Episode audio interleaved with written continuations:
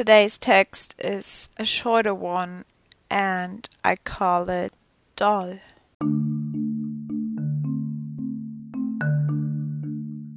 Every girl is a doll.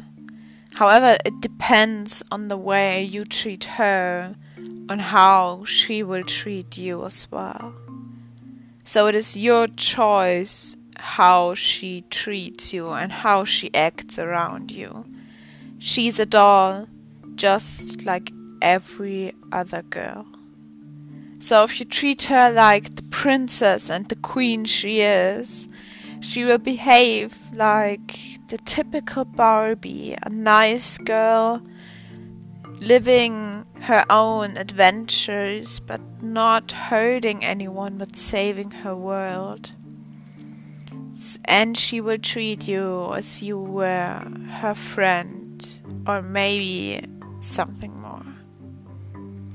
However, if you treat her like shit, as if she and her life were living horror, she will treat you as if she was Annabelle, the one causing the horror in your life.